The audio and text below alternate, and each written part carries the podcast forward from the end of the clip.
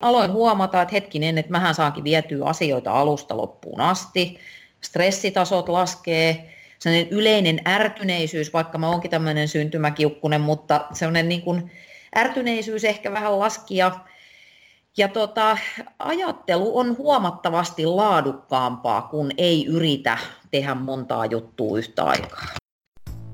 Verkosta vapauteen on podcast, joka käsittelee elannon ansaitsemista toteuttamalla itseään ja intohimoaan taloudellisesti kannattavalla tavalla internetiä hyödyntäen.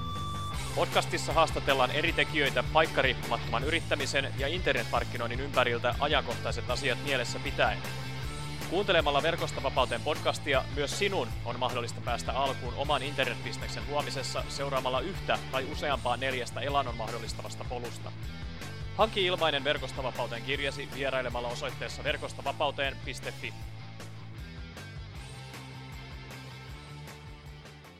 Yhteensä jo kahdeksas Verkostavapauteen podcastin recap-jakso kerää jälleen yhteen mielenkiintoisimpia poimintoja viiden innostavan henkilön podcast-haastatteluista. Tämän jakson kattauksen aloittaa podcastin teemaan virkistävän poikkeuksen tekevän paikkariippuvaisen ja markkinointialalla korporaatiomaailmassa työskentelevän Santtu Kottilan tärkeimmät tärpit. Toisena vuorossa on eräs Suomen tunnetuimmista kiinteistön välittäjistä, varsinainen energiapakkaus Andrei Koivumäki. Kolmantena vuoron saa satojen tuhansien suomalaisten korviin radion myötä pesiytynyt antisäätäjä Anna Perho – Annan jälkeen päästämme esiin innostavana esikuvana nuorille yrittäjille toimivan ja dropsippaamisesta kiinnostuneen Henrik Hopean. Kahdeksannen recap-jakson tulee päättämään toinen somen vahvasti omaan käyttöönsä valjastanut kiinteistön välittäjä Roni Arvonen. Kuuntele siis asiantuntijoiden mahtavia nostoja sisältävä jakso tästä. Muista myös laittaa jakso jakoon somessa, YouTubessa, iTunesissa, missä ikinä kuunteletkin tätä jaksoa. Kiitos. Ensimmäisenä ääneen pääsee markkinointialalla työskentelevä Santtu Kottila. Pyritään luomaan sellaisia sisältöjä, jotka kiinnostaa kuluttajia. Et siitähän, siitähän hyvässä markkinoinnissa on aina kyse, että ihmiset antaa sun viestille aikaa silloin, jossa, jos, jos ihminen sen sisällön kautta oppii, viihtyy, saa jotain tietoa, joka on hänelle hyödyllistä, tai sitten saa tällaista niin kuin briljeerattavaa jossain tietyssä porukassa, niin tota, perusmarkkinoinnin vaikuttavuuden elementit kuitenkin aina lähes samat. Tässä Santtu Kottilan ensimmäisessä nostossa hän mainitsee ja hiukan pakinoi markkinoinnin perusperiaatteista, eli hyvässä markkinoinnissa on kyse siitä, että pyritään tuottamaan hyödyllistä sisältöä ja informaatiota kuluttajalle – joko opettamalla, viihtymällä tai sitten antamalla jotain hyödyllistä tietoa. Eli nämä perusmarkkinoinnin elementit, niin ne ovat hyvin usein hyvin samankaltaisia ihan missä tahansa niin kuin yksikössä puhutaan.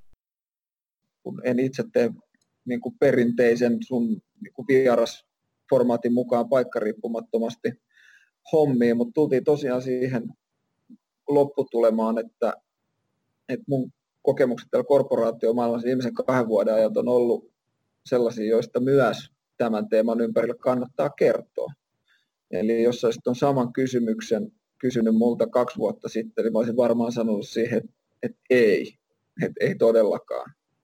Mutta esimerkiksi oman, niin kuin oman työnantajan osalta on kahden vuoden aikana tapahtunut niin mielettömän iso muutos suhtautumisessa paikkariippumattomaan työntekoon, että Eli Santtu tässä toisessa pointissa kertoi, ja, ja tota, kuten haastattelussa tuli ilmi, että hän ei tee paikkariippumattomasti töitä, vaan hän on mukana perinteisessä työmaailmassa.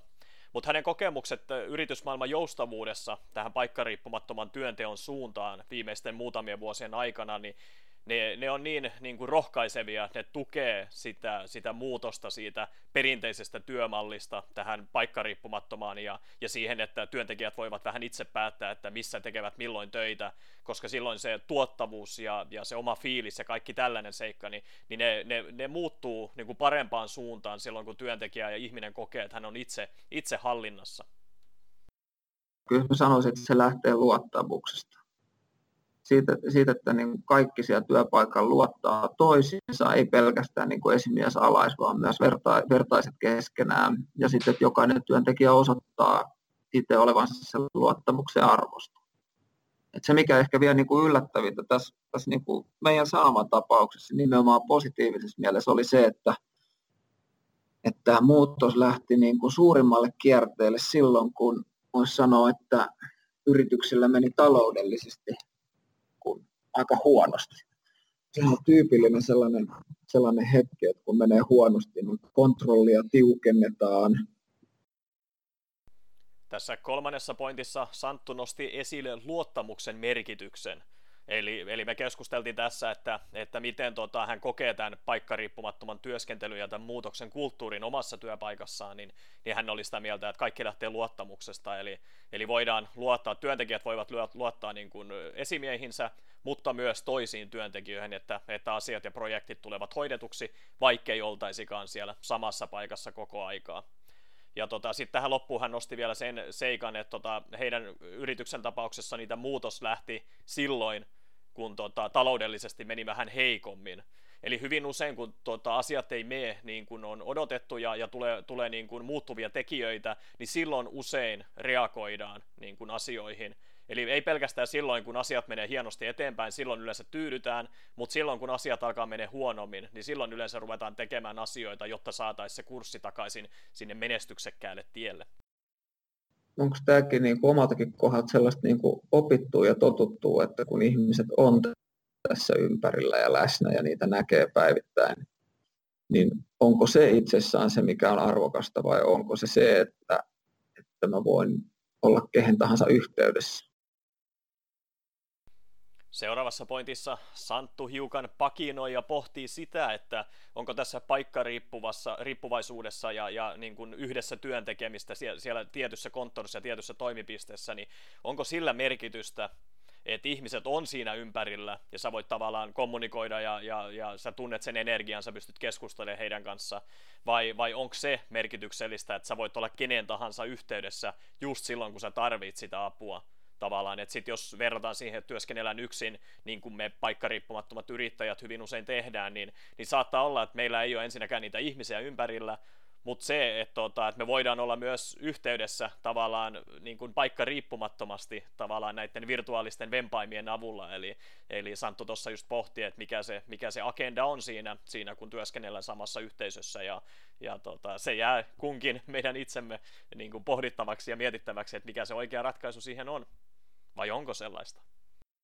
Ja tuota, mun mielestä oli ihan, vaikka mä tykkään palvelusta, niin tämä on ihan, ihan validi pointti, että Eli me tehdään koko ajan kaikki asiat niin kuin nopeimmiksi ja helpommiksi vastaanottaa.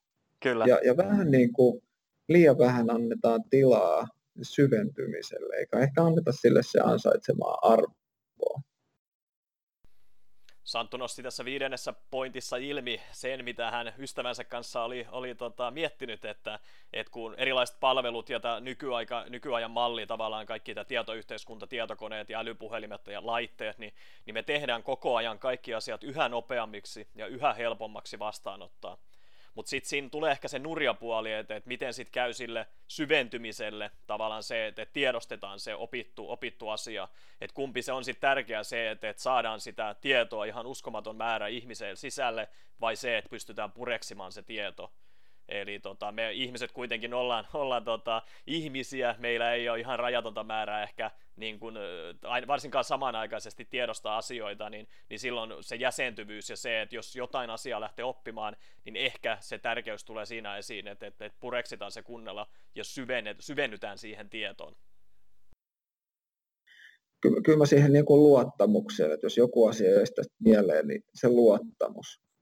Ja tämä nimenomaan siitä näkökulmasta, että se ei ole se, että miten johto luottaa suhun tai, tai tota, miten sä luotat sun esimiehen tai esimies luottaa suhun, vaan se menee ihan joka suuntaan.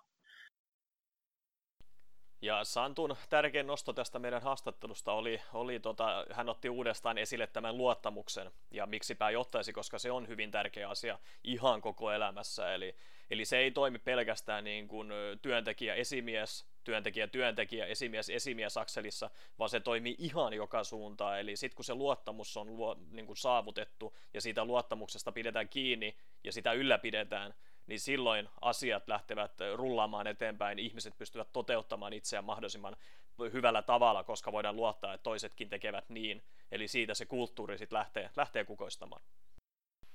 Seuraavana ajatuksia meille jakaa kiinteistömaailma Stara Andrei Koivumäki. Ja jotenkin mä olin ennen, ennen sitä joku kuukausi aikaisemmin käynyt juhlimassa yhden kaverin kanssa, joka oli myös tämmöinen suomalais-venäläinen ja se oli parista tonnia tienannut muutamalla diilillä, että oli myynyt moskovalaisille diplomaateille vähän asuntoja, asuntoja tota, niin mä tajusin, että tämähän on aika helppoa ja hauskaa hommaa ja rahaa riittää. Sitten mä hain kiinteistövälittäjäksi, muutin Helsinkiin, mulla oli 400 euroa tilillä ja nukuin ekat kuukaudet mun siskon yksiössä saman levitettävällä sohvalla, kun ei oikein ollut rahaa eikä mitään. Ja huomasin, että eihän tämä olekaan ihan niin helppoa, miltä, miltä näytti. Andre Koivumäki aloitti tämän meidän haastattelun hiukan hänen tässä tällä tarinan, oman niin kuin, uransa ja tarinan alulla. Eli tota, hän lähti kiinteistövälitysuralle ystävän vinkkien perusteella, kun ystävä sai ehkä asiat kuulostamaan hiukan liiankin helpolta, että möi muutaman asunnon muutamassa, muutamalla sadalla tuhannella tota, venäläisille diplomaateille, ja siitä sitten Andre tietenkin rahankilto silmissä ajatteli, että homma lähtee rullaamaan myös omalla kohdalla moitteettomasti, mutta tota, ei, eihän, eihän se, ja yleensä asiat ei, ei, ei vaan yksinkertaisesti suju niin, niin helposti, että tota, Andre lähti ihan, ihan nollasta, nollasta, että muutti Helsinkiin ja asusteli siskon kanssa samassa yksiössä ja, ja sieltä sitten on lähtenyt ponnistamaan kohti Suomen ja tätä kotimaisen kiinteistövälitysalan kärkeä. No siis tota noi, ei oikeastaan, mä tajusin vain, että mitä mä osaan tehdä, että mä aluksi keskityin niin venäläisiin foorumeihin ja tämän tyyppisiin, mistä mä haalin venäläisiä asiakkaita. Ja sitten mä ajattelin, että miksi kukaan välittäjä ei oikein ole missään somessa, Facebookissa ja Instagram oli just tullut. Ja link, linkkari ei tainnut olla, jos tämä en tiedä oliko, mutta kukaan ei käyttänyt sitä, mutta Facebook oli se pääasiallinen kanava. Ja mä oon aina niin kuin suht paljon niin kuin näkynyt somessa tai tavallaan päivittänyt omia sivuja. Mä ajattelin, no mehän voidaan yhdistää, että miksi mun pitää olla niin kuin Andrei, työ Andrei ja Andrei vapaa-aika, että kun silloin kaikki sanoi, että sitten te olette välittäjä, välittäjä, työ, työaikana te olette tämmöisiä välittäjistä, vapaa-aikana te olette muita ihmisiä, että pitää olla kaksi persoonaa. Mä ajattelin, että tämähän on niin lifestyle-duunia tavallaan, että eihän tässä niin voi erotella vapaa-aikaa ja muuta. Tässä toisessa pointissa Andre otti, otti esiin sen, että hän päätti tavallaan keskittyä vahvuuksiinsa, kun hän lähti tekemään kiinteistövälitystä. Eli, eli hän oli aktiivinen somekäyttäjä ja hän, hän on kaksoiskansalainen, eli hänellä on suomen kielen lisäksi venäjän kieli hallussa. Niin tällöin kun hän yhdisti, yhdisti näitä seikkoja ja yhdisti samalla myös työn ja huvin siellä somessa, eli, eli kun Andreikin tuossa mainitsi, että kiinteistövälitys on tavallaan sellaista lifestyle-duunia ja siinä kuitenkin tehdään aika, aika niin kuin henkilökohtaisella otteella sitä, että täytyy olla, olla esillä ja täytyy esitellä asuntoja ja muuta vastaavaa, niin tota, Andre siis päättyi ottaa vahvuudet haltuun ja lähteä niitä hyödyntämään tota, niin kuin työn ja huvin yhdistämisellä tosi moni just haastattelupyyntö tai jotain vastaavaa ja jengi mainitsee, että nyt kun sä oot saanut tehtyä tämän henkilöbrändin, niin musta jotenkin huvittavaa, kun mä en ole ikinä tähdännyt tai siis silleen niin kuin miettinyt sitä niin, vaan mä oon vaan tehnyt asioita ja pitänyt hauskaa niin sanotusti. Kyllä. Tässä seuraavassa pointissa Andrei painottaa hienosti sitä, että hän ei ole mitenkään erityisesti keskittynyt luomaan sitä omaa henkilöbrändiä.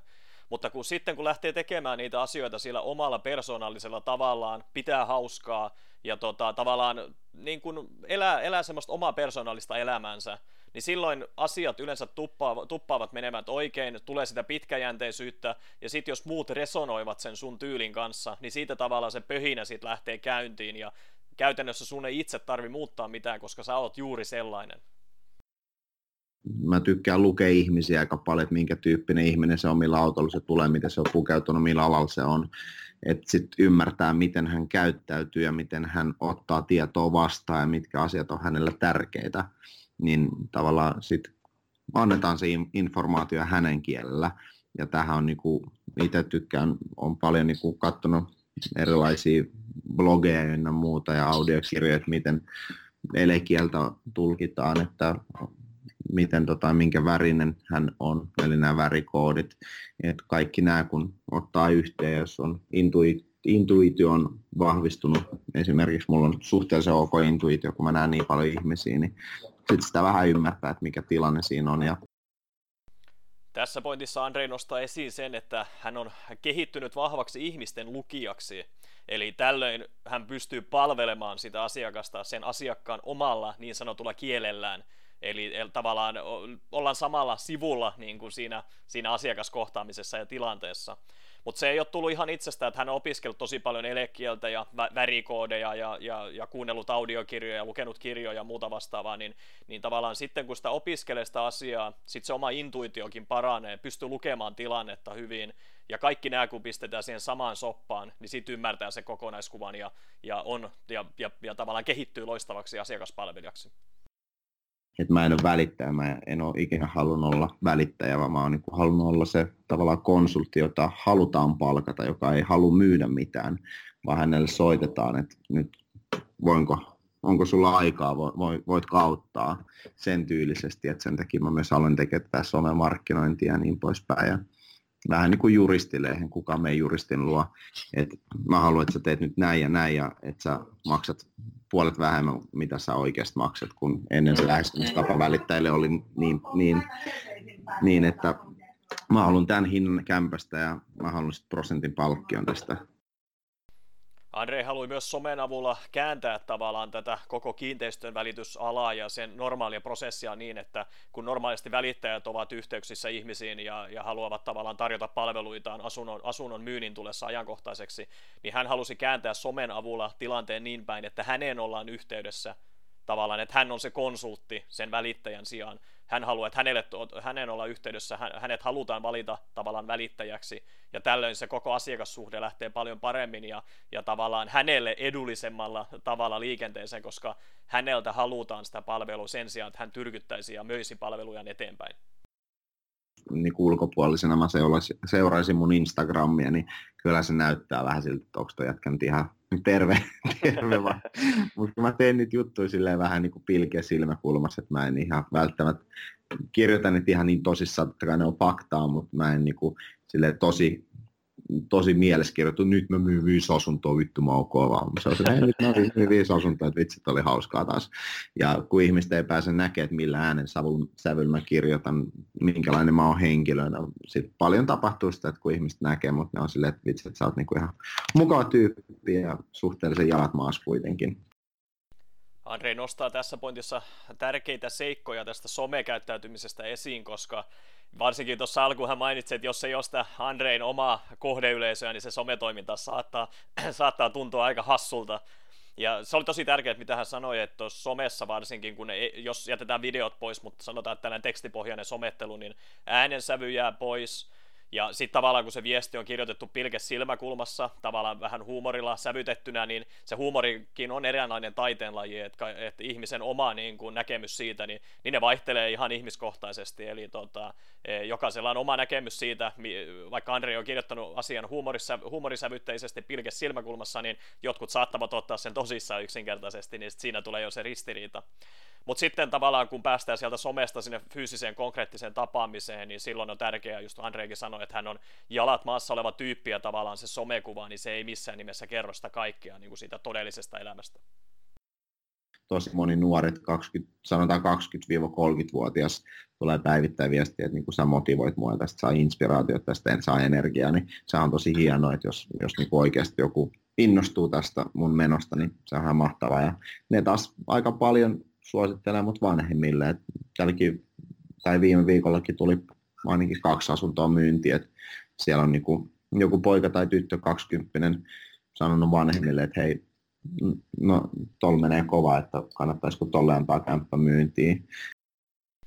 Tämä oli tärkeä nosto Andreilta myös se, että, tota, että miten tämä maailma nykyään toimii, eli hän saa päivittäin viestejä 20-30-vuotiaalta nuorilta ja, ja just siitä, että, että kuinka paljon hän on inspiroinut ja näyttänyt hyvää esimerkkiä niin kuin siitä, että miten, miten asioita voidaan tehdä. Ja tota, tavallaan sitten nuoret, niin he sitten suosittelevat niin kuin vanhemmilleen, että jos on esimerkiksi asunnon tai niin kuin muuttaminen on tulossa ajankohtaiseksi ja asunnosta pitäisi päästä eroon, niin, niin nuoret sitten suosittelee vanhemmilleen ja, ja vanhemmat hyvin usein luottavat nuoriin, koska nuoret tavallaan touhuvat niin paljon netissä ja tietävät tosi paljon asioista, asioista niin tota, siinä huomaat, miten tämä maailma on muuttunut, että, että nykyään myös, myös menee näin päin, että vanhemmat ottavat lapsiltaan niin kuin suositteluja vastaan ja, ja valitsevat sitten näiden juttujen perusteella niin kuin Andrein kiinteistön välittäjäkseen. Mulla on esim. sihteeri käytös koko ajan, että sen takia mä joka paikkaa, koska hän tekee kaikki paperihommat ja mä viilaan sitten myyntiesitteet niin kuin oman näköiseksi, myyntitekstit oman näköiseksi. Toki tiedän siis tosi paljon ja kaiken pystyn tekemään itse, mutta itse kaiken, mutta he niin kuin tekee sen, niin kuin back office on niin kuin siinä taustalla, minkä takia pystyy sitten olemaan niin paljon asiakkaiden kanssa. Tässä pointissa Andre nostaa esiin ajanhallintaan liittyviä seikkoja, eli hän kertoo, että hänellä on sihteeri käytössä koko ajan, joka hoitaa näitä paperihommia ja, ja tavallaan tällaisia rutiiniluontoisempia töitä. Tämä sitten taas mahdollistaa sen, että, että Andre pystyy tekemään tosi paljon erilaisia asioita ja varsinkin olemaan niiden asiakkaiden kanssa enemmän, koska loppujen lopuksi se on sitten se, missä, missä hän on, se on se hänen supervoimansa, ja jos hänen aikansa menisi hukkaan niin kuin paperitöiden tekemiseen, niin silloin se tarkoittaisi sitä, että sitten hän ehtisi olla vähemmän aikaa asiakkaiden kanssa, joka taas johtaisi siihen, että olisi vähemmän niin kuin liiketoimintaa ja kauppoja. Eli, eli tämä on tosi tärkeä vinkki just se, että miten se aika saadaan tavallaan riittämään pidemmälle, kun erilaisia työtehtäviä lähdetään tavallaan ulkoistamaan eteenpäin ja jaetaan eri ihmisten kesken. Hyvin moni ei tee niiden unelmia eteen mitään.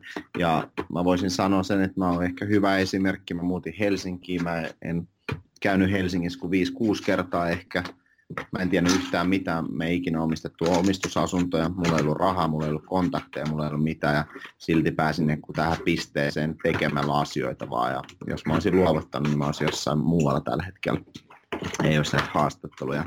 Et mun mielestä niin pitää tehdä, tehdä asioita. Ei kannata suunnitella ja välttämättä niin paljon liikaa aina, koska ikinä ei voi valmistautua siihen, mitä sieltä edessä tulee. Et oppikirjassahan siellä aina tietty kaava, mutta elämässä nyt kaikki ei mene kaavan mukaan, että sen takia pitää tehdä, kohdata ongelmat, selviytyä niistä toivon mukaan, oppia niistä, mennä eteenpäin taas.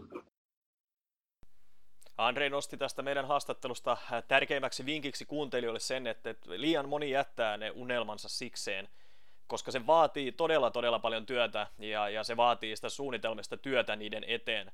Mutta sitten hän kuitenkin sanoi, että, että jättää sen suunnittelun hiukan pienemmälle ja lähtee konkreettisesti tekemään. Eli niiden kaikkien liikennevalojen ei tarvitse olla vihreinä samanaikaisesti, koska elämässähän kaikki ei mene yksinkertaisesti kaavan mukaan. Eli enemmän vielä tekemistä, hiukan vähemmästä suunnittelua, mutta kuitenkin on se unelma siellä, siellä niin kuin kiikarissa ja sitä kohti lähtee tekemään duunia. Kolmantena vuoroon pääsee tutulla äänellään radiosta Anna Perho.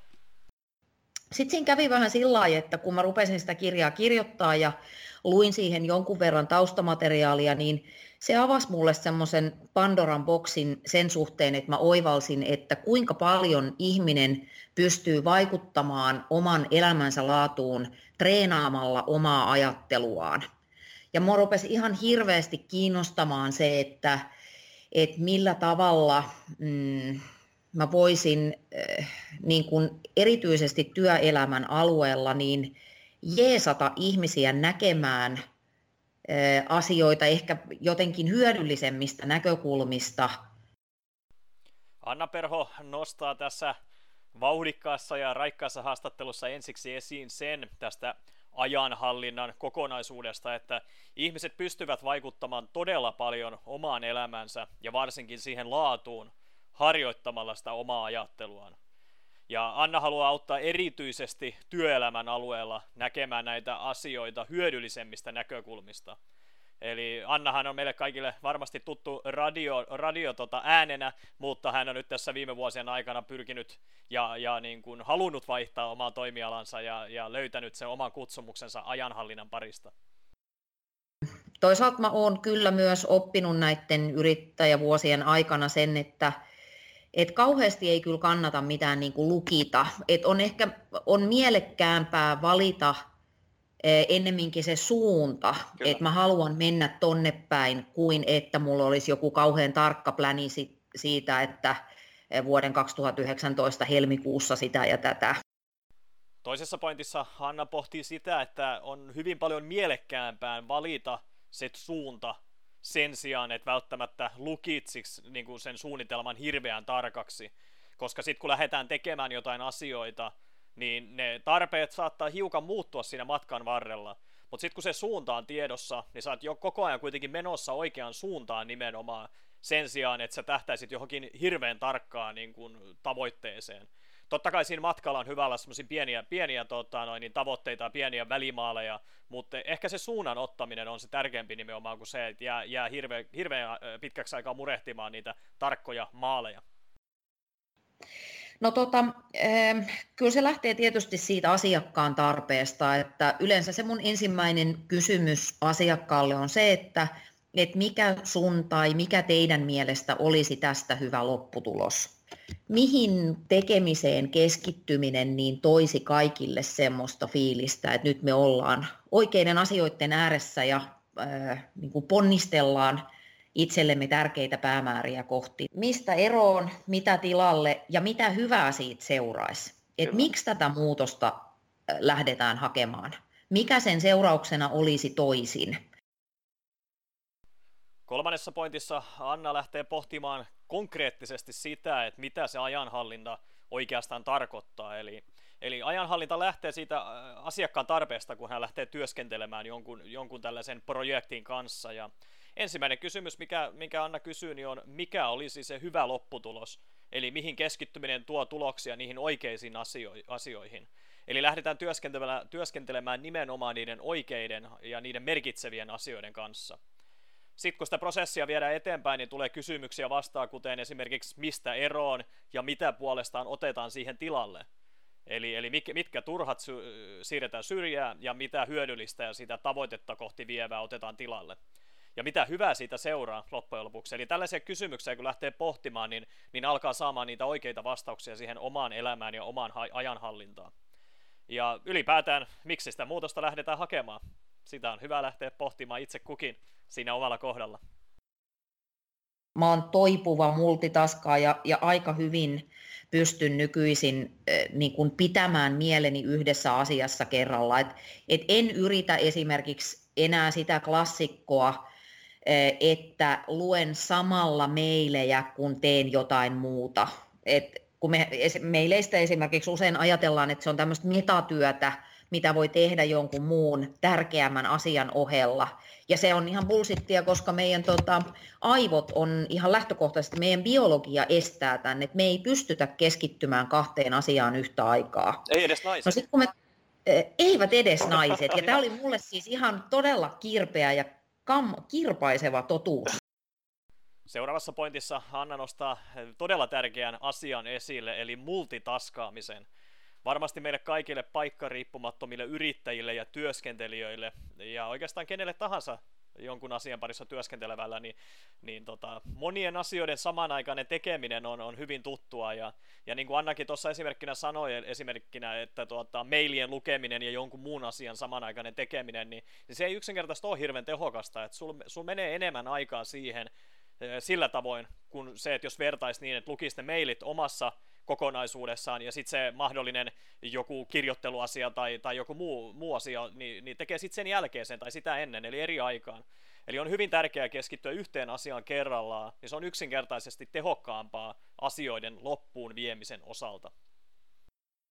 Mulla on semmoinen pitkä lista asioita, tämmöinen ehkä perinteinen sudulista, missä on kaikki se, mikä, minkä mä haluaisin tehdä tai mi, mitä pitäisi tehdä.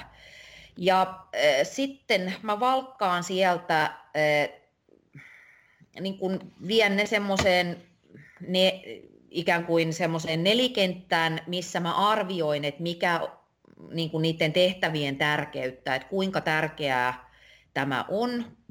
Ja niitä tosi tärkeitä juttuja, niin niitä ei kyllä mahdu päivään määräänsä enempää. Että omien havaintojen plus sitten on törmännyt alan kirjallisuudessa usein tähän samaan lukuun, niin se on kol, niin kuin ihan maksimissaan kolme todella tärkeää asiaa, minkä sä työpäivän aikana saat tehtyä. Jälleen Anna jakaa meille arvokkaita konkreettisia tärppejä siihen, miten sitä aikaa hallitaan. Eli meillä kaikilla varmasti on jonkinnäköinen to-do-lista, eli asioita, joita pitää saada tehdyksi. On tärkeää ensin arvottaa ne asiat sieltä listalta tärkeysjärjestykseen, jolloin sä näet pelkästään jo siitä, että mitkä olisi niitä eh, tärkeimpiä asioita tehtäväksi ja mitkä sitten ehkä eh, hiukan vähemmän tärkeitä. Eli, eli sulla on jonkinnäköinen eh, pieni lista tehtynä siitä, että, että mikä on tärkeää ja mikä ei ole ihan niin tärkeää.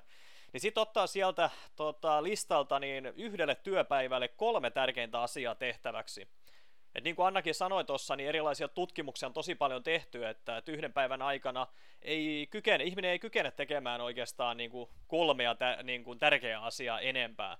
Et se aika ei yksinkertaisesti riitä, tai sitten ihmisen kapasiteetti ei yksinkertaisesti riitä.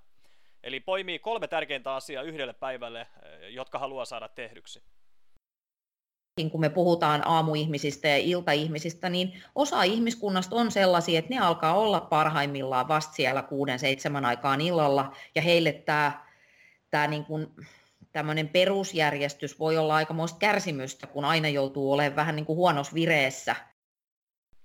Tässä kohtaa Anna pohtii sitä, että meitä ihmisiä on niin paljon erilaisia ja toiset ihmiset ovat yksinkertaisesti eh, tuotteliaampia ja luovempia aamulla ja jotkut puolestaan illalla. Ja tämä yhteiskuntamalli, mikä Suomessakin on ja, ja länsimaissa, niin se pyörii hyvin vahvasti tuommoisessa aamupäivä, iltapäivä äh, niin kuin kalenterissa, eli, eli aamulla ja päivällä tehdään niitä tärkeimpiä työjuttuja ja sitten illalla tavallaan otetaan iisimmin. Ja tota, jos joku henkilö sattuu olemaan iltaihminen, niin se saattaa pistää vähän kapuloita rattaisiin, eli, eli silloin ne luovemmat tehtävät kannattaa tehdä illalla, kun, jos kokee sen, että silloin yksinkertaisesti on parempi, parempi ja luovempi. Eli on tärkeää tunnistaa se oma sisäinen kello ja pyrkiä tekemään niitä tehtäviä sen mukaan. Eli mä voin oma, omalta kohdaltani sanoa, että mä oon, oon huomannut, että mä olen niin kuin aamutuntien aikana niin todella paljon luovemmalla päällä, jos täytyy jotain vähän vaativampaa ajattelutyötä tehdä. Niin silloin mä mielellään laitan ne tehtävät sinne aamuun, koska mä saan ne jopa puole, puoleen, niin kuin, puolella siitä ajasta, mitä mä käyttäisin illalla, niin mä saan tehtyä ne aamupäivän aikana. Tässä ajankäytössä on hirveän pitkälle ja siinä itsen johtamisessa, niin sen ytimessä on kyky tehdä valintoja silloinkin, kun mua vähän pelottaa. Ja se on usein se kaikkein vaikein asia, vaikka mun asiakkaille, että et ei uskalleta luottaa siihen, että mä selviän, kun se on tuntematonta. Et yhdessä mielessä se kiire, se tuntuu turvalliselta, kun se on tuttua, että mä sählään ja säädän koko ajan sen sijaan, että mä teen sen aluksi hyvin vaikealta tuntuvan ja pelottavalta tuntuvan päätöksen, että mä teen tänään kolme asiaa ja sitten mä oon valmis. Tässä pointissa Hanna nostaa esiin sen, että meillä ihmisillä niin se ehkä se vaikein tehtävä niin kuin suorittaa on se ajatus siitä ja se kyky tehdä niitä valintoja silloinkin kuin pelottaa. Et meidän on usein vaikea luottaa siihen, että me selviä, selvitään siitä tuntemattomasta. Ja sitten kun me häsätään ja väsätään kiireessä juttuja eteenpäin, niin se on sellaista tuttua ja turvallista ja ollaan silloin siinä omalla mukavuusalueella. Eli jos valitaan ne kolme vaikeinta, tärkeintä tehtävää, ja pureudutaan pelkästään niihin, ja silloin me saadaan se energia keskitettyä, ja, ja meillä on se kyky tehdä niitä valintoja siinä, kun me, missä me eniten niitä tarvitaan. Ja vähän ehkä joudutaan poistua siitä mukavuusalueelta, mutta se on se puoli ja osa tätä elämää, jossa kehitytään ja mennään eteenpäin. Mun viikonlopuissa on, jos ei nyt ole jotain rientoa tai urheilua, niin siellä on pelkkää viivaa. Eli Kyllä. se tavallaan mahdollistaa just sen, että jos mä nyt sitten spontaanisti haluan tästä tempautua vaikka johonkin terassille, niin mä voin sen tehdä. E, kun aikaisemmassa elämässä, kun mä en suunnitellut mitään, niin sitten oli aina vähän huono omatunto myöskin vapaa-aikana. Aina oli se ajatus, kun on yrittäjä, että no voisihan mä nyt tehdä vaikka niitä kuitteja, tai mitä jos vähän kirjoittaisi, tai mä vähän luen sähköposteja, niin mä saan nykyään myöskin siitä vapaa-ajasta huomattavasti enemmän irti ja se palauttaa mua paljon enemmän. Ja tämä on tosi tärkeä pointti ajanhallintaa ja ajan käyttöön. Eli hyvin usein, ja tässäkin tota, Annan pointtien nostossa ollaan, ollaan painotettu sitä, että aikataulutetaan niitä tehtäviä sinne työpäivän niin kuin väliin, väliin ja työpäivän, jotta saadaan niitä saa, niin kuin tehdyksi ylipäätään. Mutta viikonlopulla esimerkiksi on yhtä tärkeää aikatauluttaa sitä vapaata aikaa, koska sitten alitajuisesti niin sitten me tiedostetaan se, että nyt mun ei tarvitse tehdä yhtään mitään, nyt voi ottaa iisisti, nyt voi viettää aikaa läheisten kanssa, perheen kanssa, Ja tota, ne täytyy laittaa sinne kalenteriin. Ihan siinä, missä tehtävät, niin myös se vapaa-aika. Ja se palauttaa paljon enemmän, kun sulla on silloin selkeä tieto siitä, että milloin on aika ottaa iisisti ja milloin on aika tehdä duunia. Eli tauota tehtävien ohella myös se vapaa-aika. Vaikka olisi kuinka synkkä tai hankala tilanne, niin se mitä ihmisen elämässä on ollut, niin se ei määrittele millään tavalla sitä, mitä siitä voi tulla.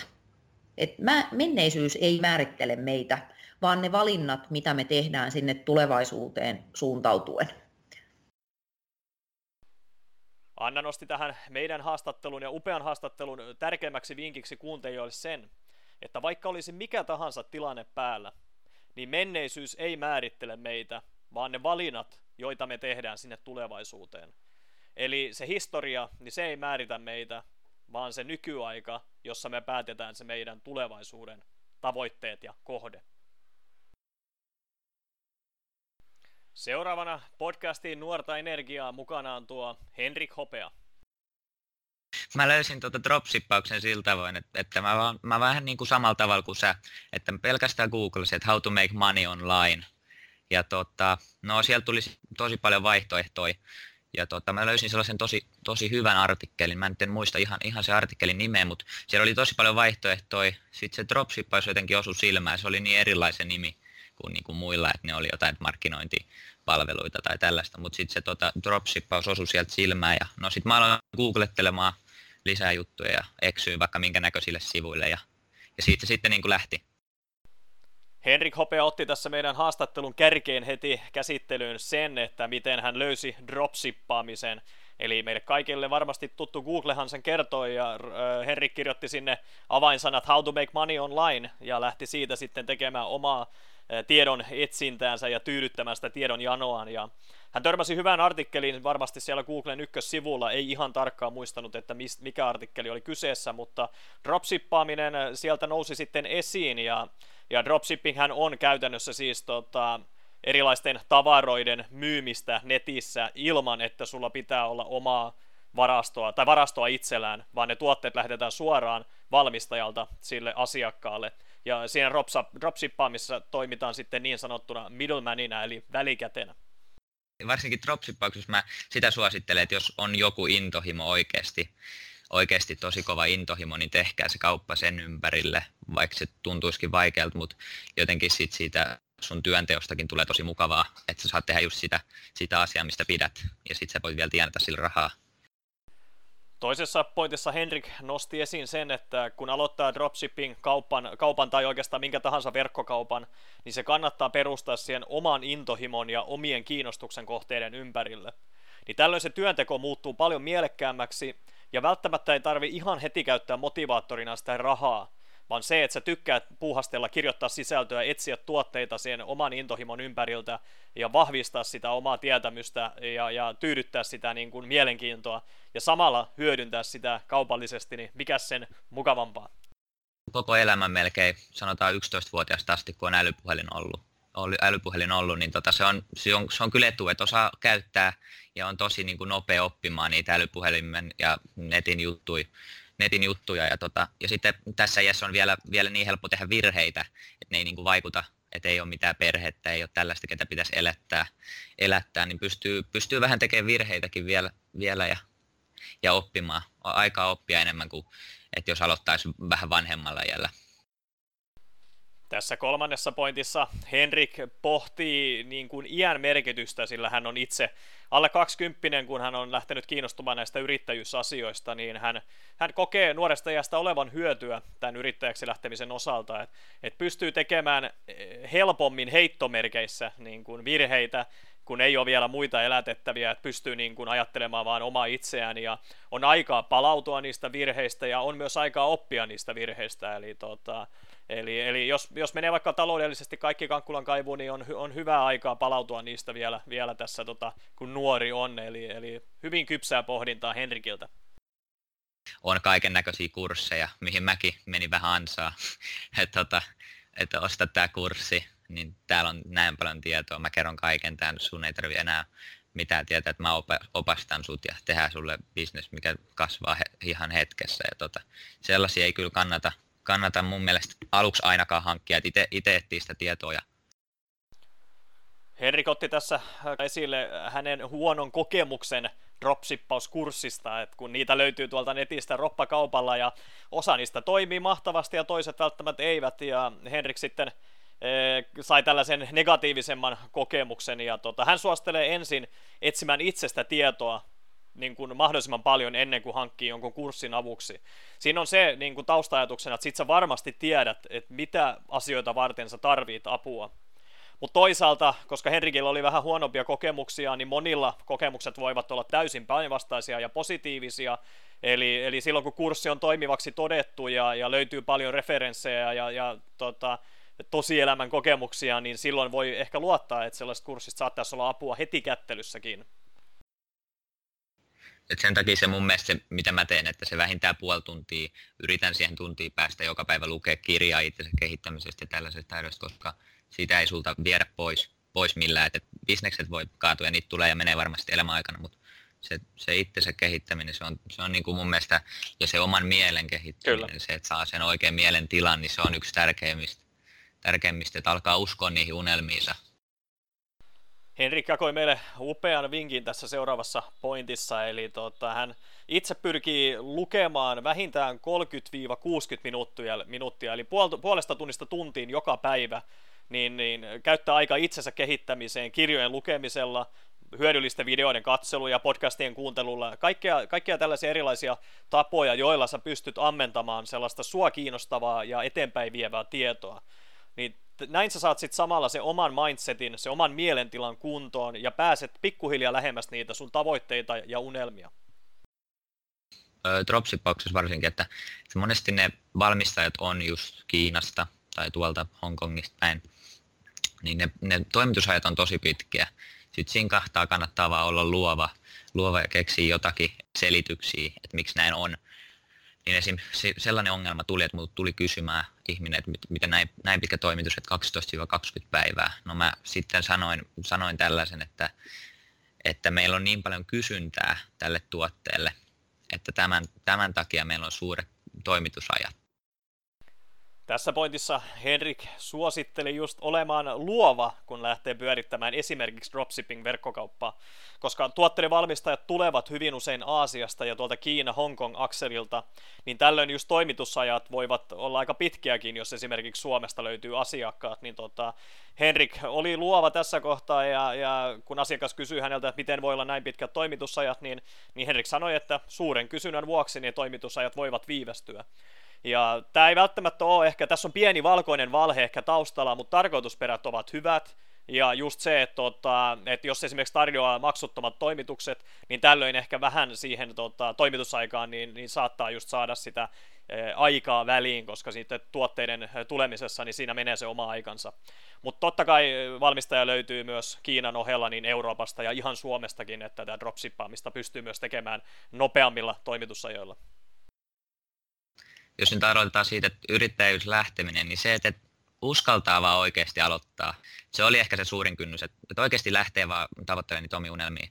Se on, se on niin se tärkeä juttu, eikä välitä siitä, mitä joku kaveri sanoo, että ei toi tuu onnistuu. Se vaan, se vaan kertoo siitä sen kaverin, kaverin niin kuin ajattelusta ja tällaisesta. Oikeasti, oikeasti niin kuin menkää niiden omien unelmien luokse ja tavoitelkaa niitä. Henrik jätti meille tästä haastattelusta kuuntelijoille tärkeimmäksi pointiksi sen, että et uskalla aloittaa se oma matka kohti niitä unelmia ja tavoitteita.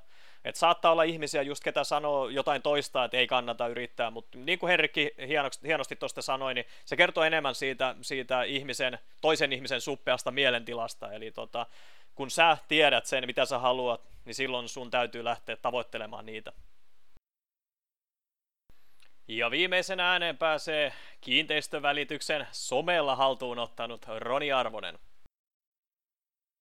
Kun seurasi LinkedInin ja, ja miksei Instagramikin ja muuta, niin siellä oli myyjiä, jotka niin kuin, myy omaa tuotettaan palvelua siellä, mutta mut kuitenkin sellainen asiantunteva välittäjä puuttuu ihan kokonaan, että et muun muassa koko Twitterissäkään Suomessa mun käsityksen mukaan saa korjata, jos löytyy tarkempaa tietoa, noin 70 000 aktiivista käyttäjää. Twitterissäkään on yhtäkään niin kuin välittäjä, joka olisi oikeasti niin kuin läsnä ja siellä ja oma itsensä.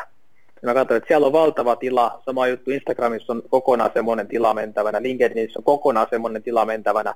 Toki siellä oli, mutta ei, ei mitä kaveriltakin kysyi, niin kukaan ei oikein osannut nimetä ketään sieltä ja näin niin kuin asiantuntevaa. Niin mä ajattelin, että itse, että mä otan tuon kiinteistön välittäjä asiantuntijan tuolta, kun sen siinä roikkuu. Niin mä otan sen pois, otan sen tila haltuun. Mä ei, ei keneltäkään tarvinnut mitään lupia kysellä, kun mä lähdin tykittää vaan sinne sitä. Roni Arvonen nosti tässä ensimmäisessä pointissa esille sen, että tota, kukaan ei tule sieltä kotoa sua hakemaan, jos, jos jotain täytyy lähteä tekemään ja toteuttamaan. Eli, eli hän huomasi sosiaalisessa mediassa, niin että siellä on tällainen asiantuntevan välittäjän kokoinen aukko, Eli kukaan tutuista ja, ja kun hän kyseli ympärinsä, niin kukaan ei oikein tiennyt, että, että, että onko semmoista tai, tai ei tullut mieleen, että, että joku tekisi tällaisia juttuja, niin, niin hän sitten päätti ottaa sen kiinteistövälittäjän asiantuntijan roolin siellä somessa ja alkoi tuottamaan lisäarvoa tuottavaa sisältöä päivä toisensa jälkeen. Ja ja tota, siinä ei tosiaan, niin kuin Roni sanoi, niin mitään lupia ei kyselty, että hän päätti, että hän tekee sen ja lähti tekemään sitä ja nyt hän todellakin on sitten eh, kiinteistövälittäjä, asiantuntija ja, ja tuottaa sitä loistavaa sisältöä tuonne someen. Ollaan tosi aktiivisia, aitoi omi itseään ja postataan sinne hyvää laadukasta tavaraa mun mielestä joka päivä, joka some, jotain vaihtelevaa, mikä kiinnostaa itseä ja mikä auttaa myös muita, että sellainen vahva auttamiskärki koko ajan edellä, että aina kun postaa jotain, niin jengi pitäisi jotain siitä saada. On se ihan sitten vaan hymy tai tiedonmurusi tai muuten se asiantuntijuus, missä on, niin ihmisen pitäisi saada jotain. Esimerkiksi mä voin jakaa, että ja jaankin niin asuntokauppaan liittyviä, liittyviä vinkkejä. Seuraavaksi Roni kertoi ihan konkreettisesti, että millainen pitää olla siellä somessa, eli, eli täytyy olla aktiivinen, aito ja oma itsensä. Ja sen hän nosti hyvin tärkeäksi osaksi tämän vahvan auttamisen ja sen läsnäolon, eli, eli ihmisten pitää saada jotain lisäarvoa niistä sun postauksista, ja, ja sun täytyy lähteä niin kuin auttamaan ihmisiä sen sijaan, että ajattelisi jotain e, lopputulosta tai, tai rahallista e, niin kuin, e, kiinnostuksen kohdetta tai, tai tällaista palkkiota, eli, eli täytyy lähteä auttamaan, olla aktiivinen, aito oma itsensä, ja ihmisten pitää saada hyötyä ja lisäarvoa. Luottamuksen rakentamista se on, että et, et se, miten mun mielestä kannattaa sinne valitsemaan kanavaa sitten lähteä, niin lähtee sinne niin, että, että niin kun, kun ne pyytää tarjouksen jostain, esimerkiksi no tässä tapauksessa helppo käyttää kiinteistövälitystä, ne pyytää sinne yhden ihmisen käymään ja sitten ne pyytää sinne muut, ne luottaa, että Roni on hyvä jätkä, Roni ei mua huijaa, mä luotan siihen ja menen ja toimitaan ja mä ainoa, joka siellä kävi ja kaikki voitti. Tässä pointissa Roni mainitsee sosiaalisen median olevan luottamuksen rakentamista. Eli sitä kautta saadaan tavallaan se jalka sinne oven väliin kuvainnollisesti, ja sitten kun saa esimerkiksi toimeksiannon kiinteistövälittäjänä toimiessa, niin, niin täytyy myös sitten totta kai osata toteuttaa käytännössä se, se mitä on luvattu siellä somessa. Ja, ja, ja tota, eli, eli somessa tavallaan tehdään se niin sanottu alkutyö, ja sitten oikeassa elämässä niin sitten toteutetaan se, mitä on luvattu. Ja some, niin mun mielestä siellä somessa esimerkiksi kun kommentoi, ihan sama missä somessa mä kommentoin, mä kommentoin aina samalla tavalla, että oma kommentointi ei, ei ole riippuvainen siitä, onko mä linkkarissa vai IGssä. Ja mun, mun mielestä se, se some on, on ihan hyvä nyrkkisääntö kirjoittaa niin, että ihan kun se olisi sun parhaiden kavereiden, parhaiden kavereiden WhatsApp-ryhmä, missä on pari tyyppiä, ketä sä et tunne. Sä et kirjoita sinne ihan niin kaikkea häräyksiä, mitä sä kirjoitat, kun sä oot kahdestaan niin kuin hyvä ystävän kanssa WhatsAppissa, koska ne ei ole välttämättä julkaisukelpoista kamaa, mutta kuitenkin miettii, mitä sä kirjoitat, korjaat kirjoitusvirheet ja näin. Niin ihan kuin se olisi ihan yksi suuri hyviä ystäviä WhatsApp-ryhmä, jossa on pari tuntematonta, niin sitä kautta kun kirjoittaa on aito itse. Roni antaa käytännön ja konkreettisia tärppejä tässä seuraavassa pointissa, eli, eli somessa kommentointi tapahtuu hänelle aina samalla tavalla. Eli jos kääntää sen ajattelumallin niin, että aivan kuin keskustelisi parhaiden, parhaiden kavereiden kanssa, esimerkiksi WhatsAppissa, omassa tämmöinen privaattiryhmä, mutta kuitenkin, että siellä on muutama tuntematon henkilö mukana, niin tällöin se suodattaa ne kaikista pahimmat, niin kun, mitä nyt ystävien kesken keskustelu joskus voidaan käydä, niin ne pahimmat jutut suodattaa pois, mutta kuitenkin, että on semmoinen rento henki päällä. Eli, eli aina kannattaa ajatella sitä, että on hyvien ystävien ympäröimänä, mutta kuitenkin siellä on muutama se, se tuntematon, tuntematon henkilö, jotka eivät tunne sua, ja kuitenkin haluaa ehkä äh, niin kuin näyttää itsestään ja antaa jonkinnäköisen fiksun kuvan ja luottamuksen tota, merkin heille, niin, niin tämä on aika hyvä, tosi hyvä vinkki. Mä olen itsekin hyvin, hyvin introvertti, että jos kaikenlaisia Myers-Briggsejä, mitä muita testejä tuolla netissä on, niin mulla tulee aina se tulos, että mä oon noin 90 pinnaa introvertti, introvertti, että mä oon sellainen ekstroverttaamaan opetteleva introvertti, ja ei siinä ole mitään muuta kuin rupeaa vaan postaa, vaikka se jännittää, niin koko ajan se jännitys niin kun siitä pikkasen katoaa, mutta viimeksi kun laitoin blogin menee ja sinne tuli kirjoitettua taas ehkä liiankin avoimesti, miltä itse tuntuu ja miten niin kuin menee, niin kyllä se jännittää, mutta siihen niin kuin tottuu. Sitten kun sä näyt niin ihmisen, kun se klikkaa sun profiili, jos sä oot siellä niin kuin varsin vahvalla myyntikärjellä, niin kuin itsekin on, niin se, niin kuin, kun sä näyt, niin sun täytyy nähdä, että, että yhdellä silmäyksellä, maks viisi sekuntia, mielellään yksi tai kaksi sekuntia. Mitä sä teet, mitä sä myyt, mitä sä, mitä sä palvelet ihmisiä. Heti kun klikkaa profiili auki, pitäisi saada tietää, että, että, että mitä sulta voi ostaa. Ja maailman helpoinen siihen se puhelinnumero, sähköposti.